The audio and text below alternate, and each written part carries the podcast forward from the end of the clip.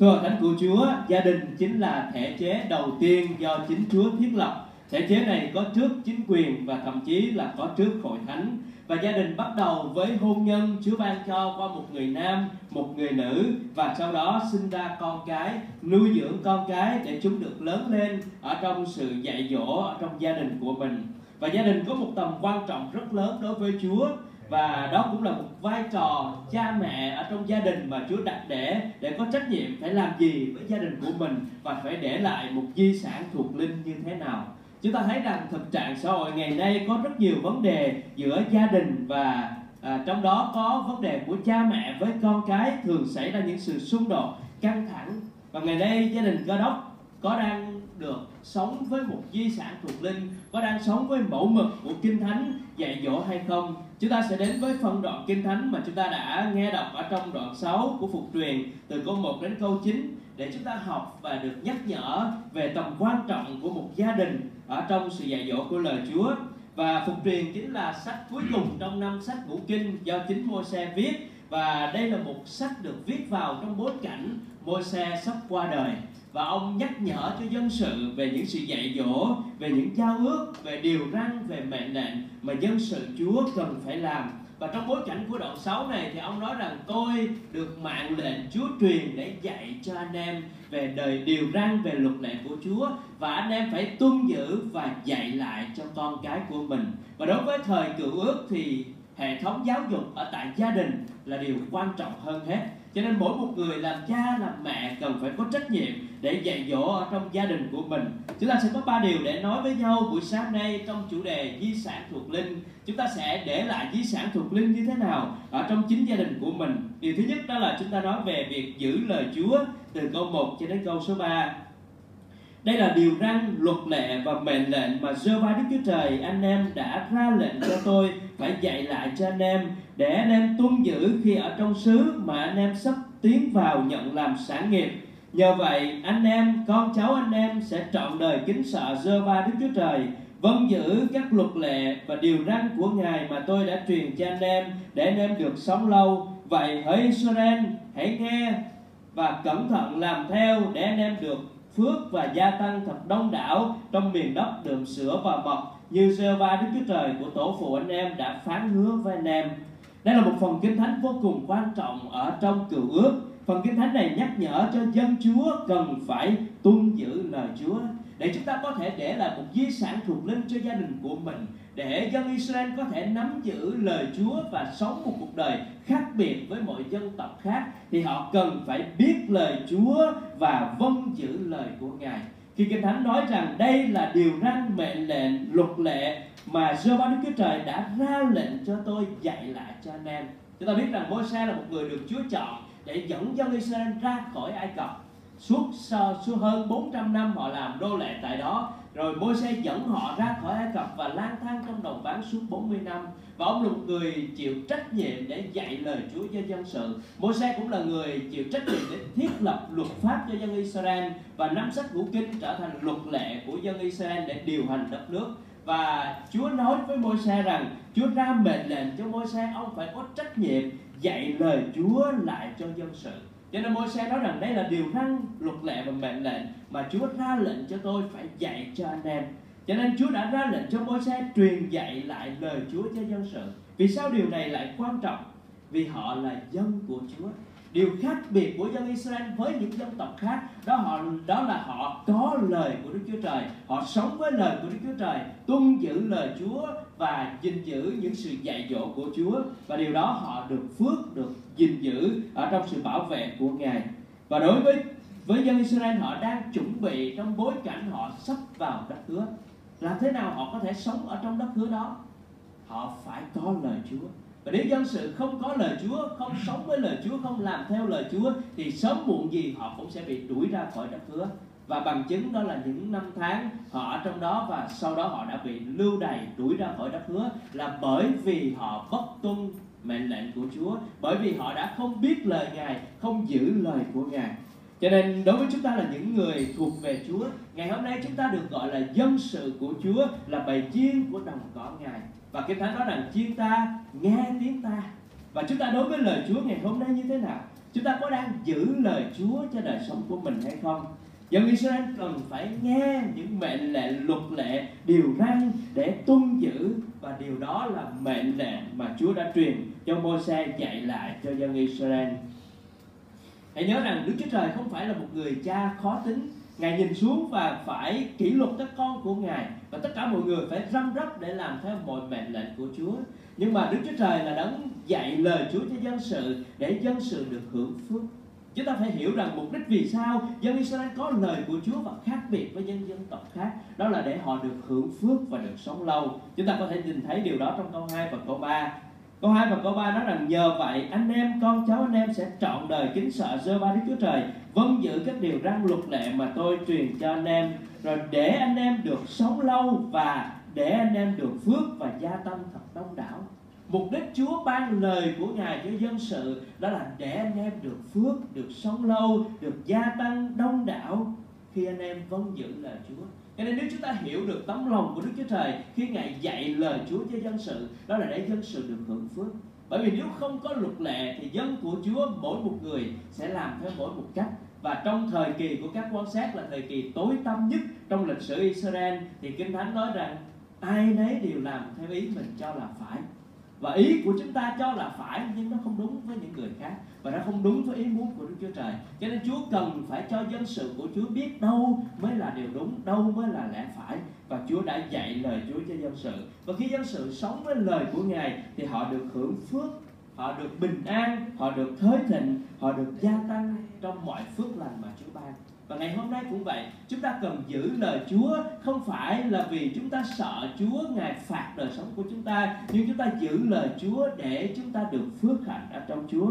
Và hãy nhớ rằng, phước của Chúa ban cho chúng ta liên tục và sẽ đi kèm với hành động của chúng ta. Phước hạnh ban cho chúng ta là bởi sự vâng lời. Điều này không phải nói về sự cứu rỗi bởi vì sự cứu rỗi của Chúa là những gì Chúa Giêsu đã làm trên thập tự giá đã ban cho chúng ta một cách nhân không. Nhưng mà để nhận được phước trong hành trình theo Chúa hành trình chúng ta nên thánh thì chúng ta cần phải vâng giữ lời Chúa. Hay nói một cách khác đó là phước hạnh sẽ tỷ lệ thuận với việc chúng ta vâng giữ lời Ngài. Và ngày hôm nay nếu con cái Chúa càng vâng giữ lời Chúa bước đi trong sự dạy dỗ của Chúa thì chúng ta càng được phước. Chúng ta có nhớ Giô-suê là một câu 8 rất là quen thuộc với chúng ta. Quyển sách luật pháp này chớ xa miệng con hãy suy ngẫm ngày và đêm để cẩn thận làm theo mọi điều đã chép trong đó, vì như thế, con mới được thịnh vượng trong con đường mình và mới thành công. Tất cả chúng ta đều đều mong cầu, đều chờ đợi sự thịnh vượng và thành công ở trong cuộc đời của mình. Nhưng mà chúng ta thường ít chịu khó để học tập, nghiên cứu vâng giữ lời của Chúa và đấy là điều quan trọng mà mỗi xe trước khi qua đời, ông phải nhắc đi nhắc lại rất nhiều lần trong sách phục truyền luật lệ ký này. Đó là anh em phải vâng giữ lời Chúa. Và điều đó nhắc cho đời sống của chúng ta. Ngày nay chúng ta có đang kỷ luật để đến với lời Chúa? Chúng ta có đang kỷ luật để vâng giữ lời Chúa hay không? Để vâng giữ lời Chúa thì chúng ta cần phải biết lời Chúa, có lời Chúa. Và lời Chúa không xa chúng ta ngày hôm nay. Lời Chúa ở trong cuốn kinh thánh và tôi thiết nghĩ rằng nhà nào cũng có ngày hôm nay không có khó để có cuốn một cuốn kinh thánh ở trong gia đình của mình. Và điều chúng ta cần đó là chúng ta phải mở cuốn kinh thánh của mình ra. Chúng ta cần phải đọc chúng ta cần phải học chúng ta cần phải suy gẫm rồi chúng ta mới có thể vâng giữ được lời của Chúa. Cho nên xin Chúa cho chúng ta có kỷ luật điều đó trong đời sống của mình. Điều này đòi hỏi một sự nghiêm túc và kỷ luật ở trong đời sống của chúng ta. À, có nhiều người nói rằng tôi không có thời gian đọc kinh thánh nhưng mà đó chỉ là lý do mà thôi, vì tôi chắc chắn rằng chúng ta sẽ có thời gian để lướt điện thoại mỗi một ngày trong thời đại hiện tại của chúng ta. Chúng ta sẽ có thể xem vào cái lịch trình hay là thời gian sử dụng điện thoại mỗi ngày của mình và sử dụng cho điều gì, chúng ta sẽ biết rằng mình có thời gian hay không. Cho nên chúng ta cần có sự kỷ luật ở trong việc chúng ta đọc lời của Chúa, học lời của Chúa và vâng dẫn lời Chúa. Ngày hôm nay xác định thế gian ma quỷ luôn lôi kéo và đưa ra những lời mời gọi chúng ta để chúng ta có thể xa Chúa. Không phải là không đến nhà thờ, nhưng mà xa Chúa trong hành trình mỗi ngày của mình, xa rời với kinh thánh, xa rời với lời Chúa. Và khi chúng ta xa lời Chúa thì chúng ta sẽ gần với những lời ở trong thế gian này. Chúng ta xa rời kinh thánh, chúng ta xa rời những luật lệ của Chúa, chúng ta sẽ gần với những sự dạy dỗ ở trong thế gian này. Và đó là một điều nguy hiểm, làm cho chúng ta bị mất phước trong hành trình theo Chúa của chúng ta cho nên xin Chúa khích lệ để chúng ta trở nên những người giống như Môi-se đã nhắc nhở ở đây. Đó là anh em phải vâng giữ lời Chúa, phải tuân giữ lời Chúa, phải cẩn thận để làm theo lời Chúa. Chúng ta nó sẽ nói đến điều thứ hai ở đây, đó là chúng ta sẽ kính mến Chúa. Xin mời hội thánh cùng đọc với nhau trong câu số 4 và câu số 5 chúng ta cùng khởi sự. Hỡi Israel, hãy nghe, giơ ba Chúa trời chúng ta là giơ ba có một anh em phải hết lòng hết linh hồn hết sức lực mà kính mến Giê-hô-va Đức Chúa Trời. Đây là một câu kinh thánh quan trọng của dân Israel. Và đây còn là câu kinh thánh mà mỗi một giáo viên của người Do Thái đều dạy cho con trẻ hoặc là mỗi một cái giờ nhóm lại. Và đây cũng là câu kinh thánh mà một, mỗi một gia đình họ thường đọc vào hai lần ở trong ngày. Đó là sáng thức dậy và tối trước khi đi ngủ. Câu kinh thánh này bắt đầu với chữ hãy Israel hãy nghe cái từ hãy hãy nghe ở trong tiếng Hebrew đó là từ Shema. Và trong tiếng Do Thái thì cái chữ Shema này bắt đầu đầu tiên, Shema hỡi Israel, hay là hỡi Israel hãy nghe. Chữ nghe ở đây có nghĩa là mô tả một cái hoạt động tinh thần của thính giác và tất cả toàn bộ cái tác dụng của nó. Và chữ nghe này không có nghĩa là chúng ta thụ động để đón nhận một điều gì đó. Nhưng chữ nghe ở trong Sema của tiếng Do Thái, đó là nói về việc đó là chúng ta chủ động để lắng nghe và tuân giữ những gì mình nghe. Và kinh thánh cho chúng ta biết là hỡi Israel hãy nghe, Jehovah Đức Chúa Trời chúng ta là Jehovah có một không hai. Chúng ta cần, vì sao chúng ta cần phải nghe điều này? Dân Do Thái cần phải nghe điều này và phải đọc điều này mỗi một ngày mỗi một ngày họ thức dậy và mỗi một ngày trước khi họ đi ngủ, họ phải nói rằng, họ đã phải nói với nhau rằng là Jehovah Đức Chúa Trời của họ là đấng có một không hai. Bởi vì chung quanh dân tộc Do Thái là những dân thờ thần tượng. Họ chỉ là một dân tộc duy nhất thờ phượng Đức Chúa Trời mà thôi. Cho nên họ cần phải nhắc nhở chính mình rằng họ có một Đức Chúa Trời khác biệt với tất cả các thần của dân ngoại tự tạo nên họ phải liên tục nhắc nhở chính mình ở tại trong gia đình của mình để con cháu của họ không bị rời khỏi Chúa và lầm lạc. Chúng ta đã học về sáng thế ký, chúng ta biết khi Chúa đã, Chúa tạo dựng Adam và Eva, sau đó là Chúa cho Cain và Abel chào đời. Chỉ có bốn người trên đất thôi, thì Cain đã không tin kính, đã không thuộc về Chúa, thuộc về ma quỷ và ông đã giết em của mình. Đó là vấn nạn đầu tiên ở trong gia đình cho nên khi khi cha mẹ không có thời gian và không dạy cho con cái của mình lời Chúa, thì những thế hệ tiếp theo sẽ xa cách Chúa. Cho nên đối với người Do Thái, họ cần phải dạy liên tục lời của Chúa cho gia đình của mình. Cho nên ở đây cho chúng ta thấy rằng, nói về Israel, hãy nghe sơ ba Đức Chúa Trời, chúng ta là có một không hai rồi sau đó thì trong câu số số 5 nói với chúng ta rằng, anh em phải hết lòng, hết linh hồn, hết sức lực mà kính mến sơ ba Đức Chúa Trời. Và đây là một điều răn trong tân ước thì Chúa Giêsu nói rằng đây là điều răn quan trọng hơn hết. Khi có người đến hỏi với Chúa rằng đâu là điều răn lớn hơn hết, quan trọng hơn hết trong kinh thánh, thì Chúa đã trích dẫn câu số 5 của phục truyền luật lệ ký đoạn 6 này. Và đây là điều quan trọng. Kinh thánh dạy chúng ta rằng anh em phải hết lòng, hết linh hồn, hết sức lực mà kính mến giê ba đức chúa trời. Cho nên di sản thuộc linh ở trong một gia đình di sản thuộc linh trong đời sống của chúng ta chính là việc chúng ta giữ lời Chúa. Điều thứ hai đó là chúng ta kính mến Chúa. Và điều này nói về con người bên trong. Ở trong phục truyền thì nói rằng hết lòng, hết linh hồn, hết sức lực. Và trong tân ước thì Chúa Giêsu nói thêm một khía cạnh nữa, đó là hết tâm trí.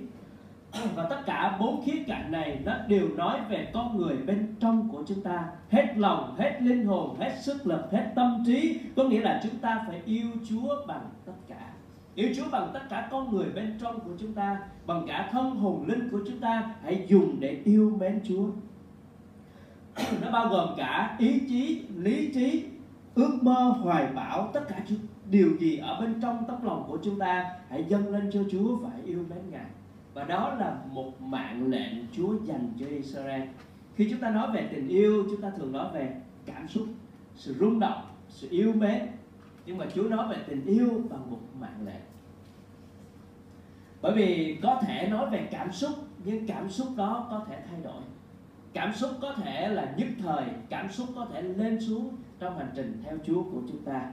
Nhưng mà Chúa nói về một mạng lệnh để chúng ta phải điều hướng tâm trí của mình. Yêu mến Chúa, kính mến Ngài. Yêu mến Chúa bằng cả tấm lòng, cả linh hồn, cả sức lực và cả tâm trí của chúng ta.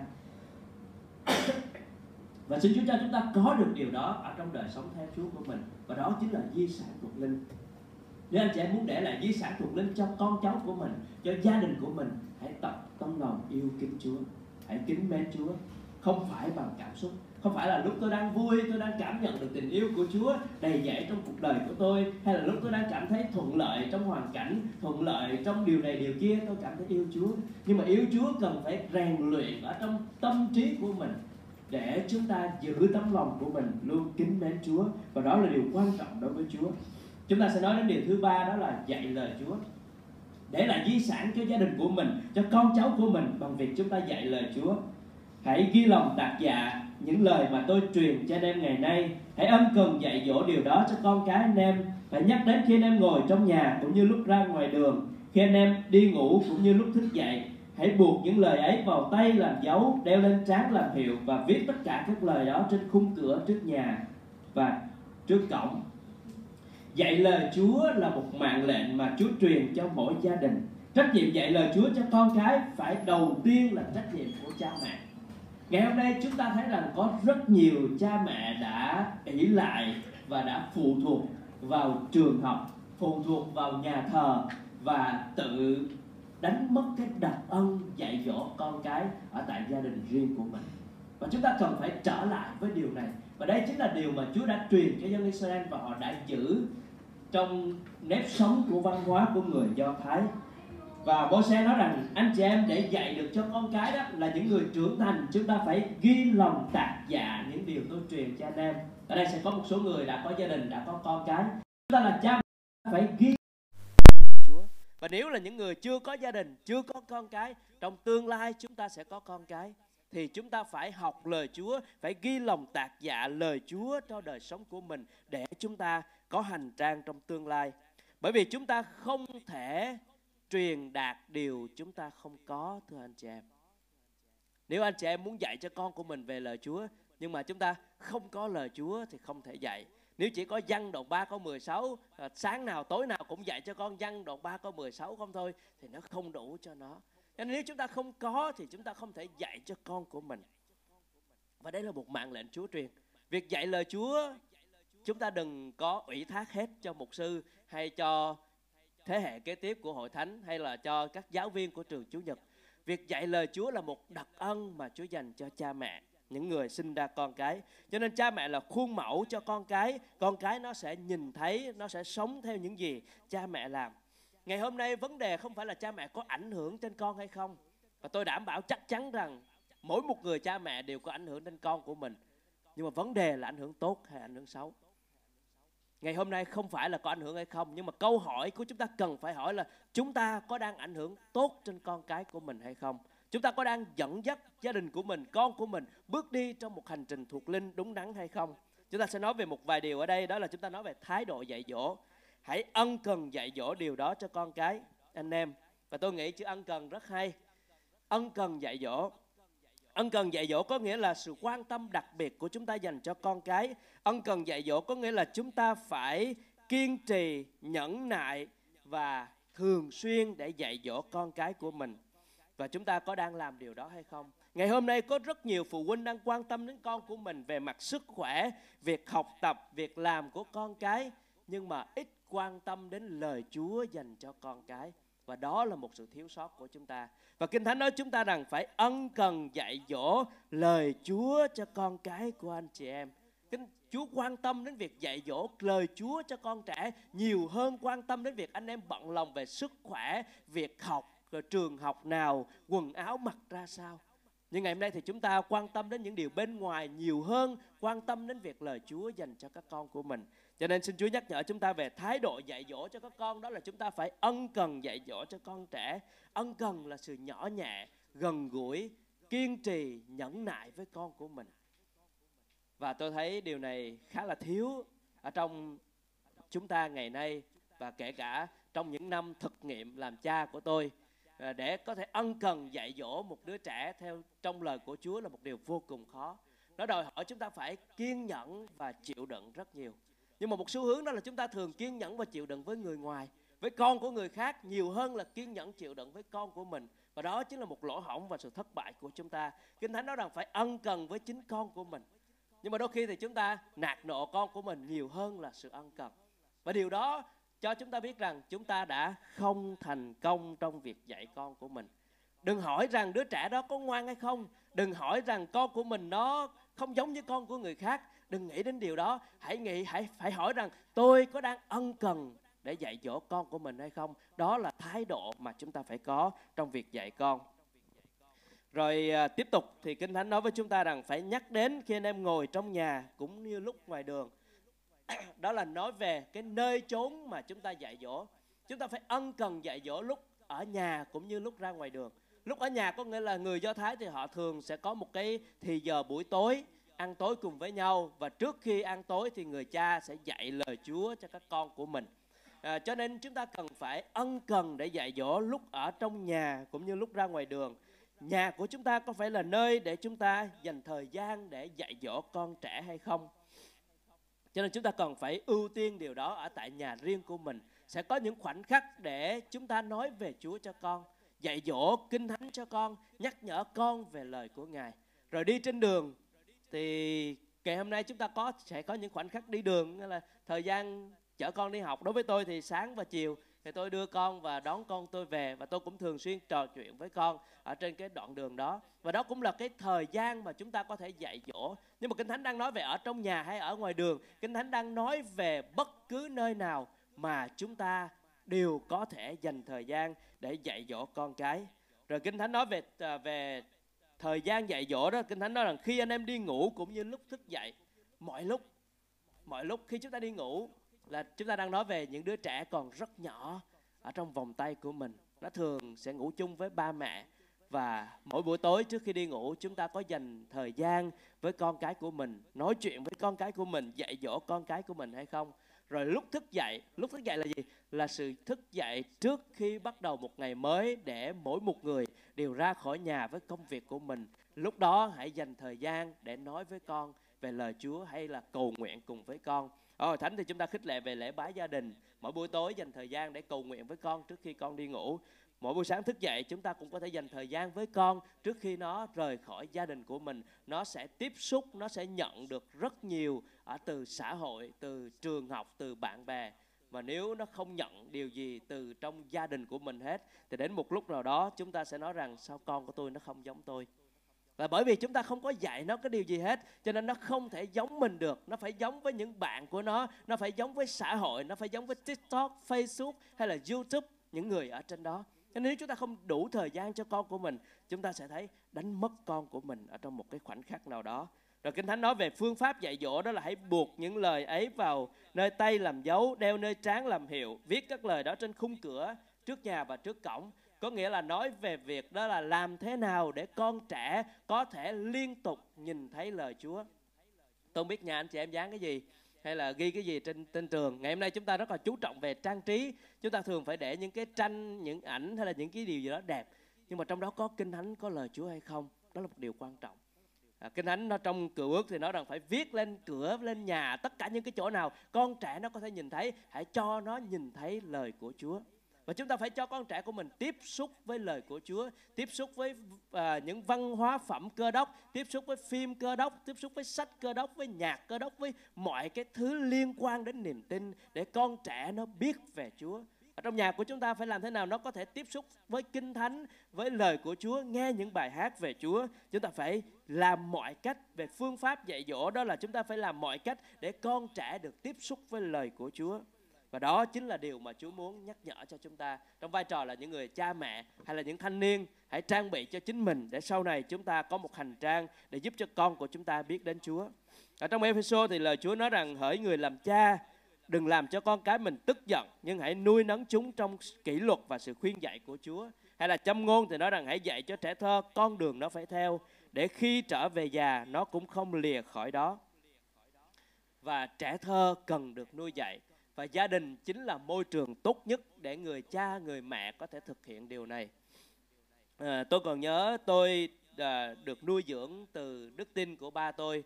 À, khi tôi còn rất là nhỏ thì à, khi còn là học sinh tiểu học thôi thì ba tôi và má tôi thường xuyên mỗi một tuần đưa tôi đi nhà thờ.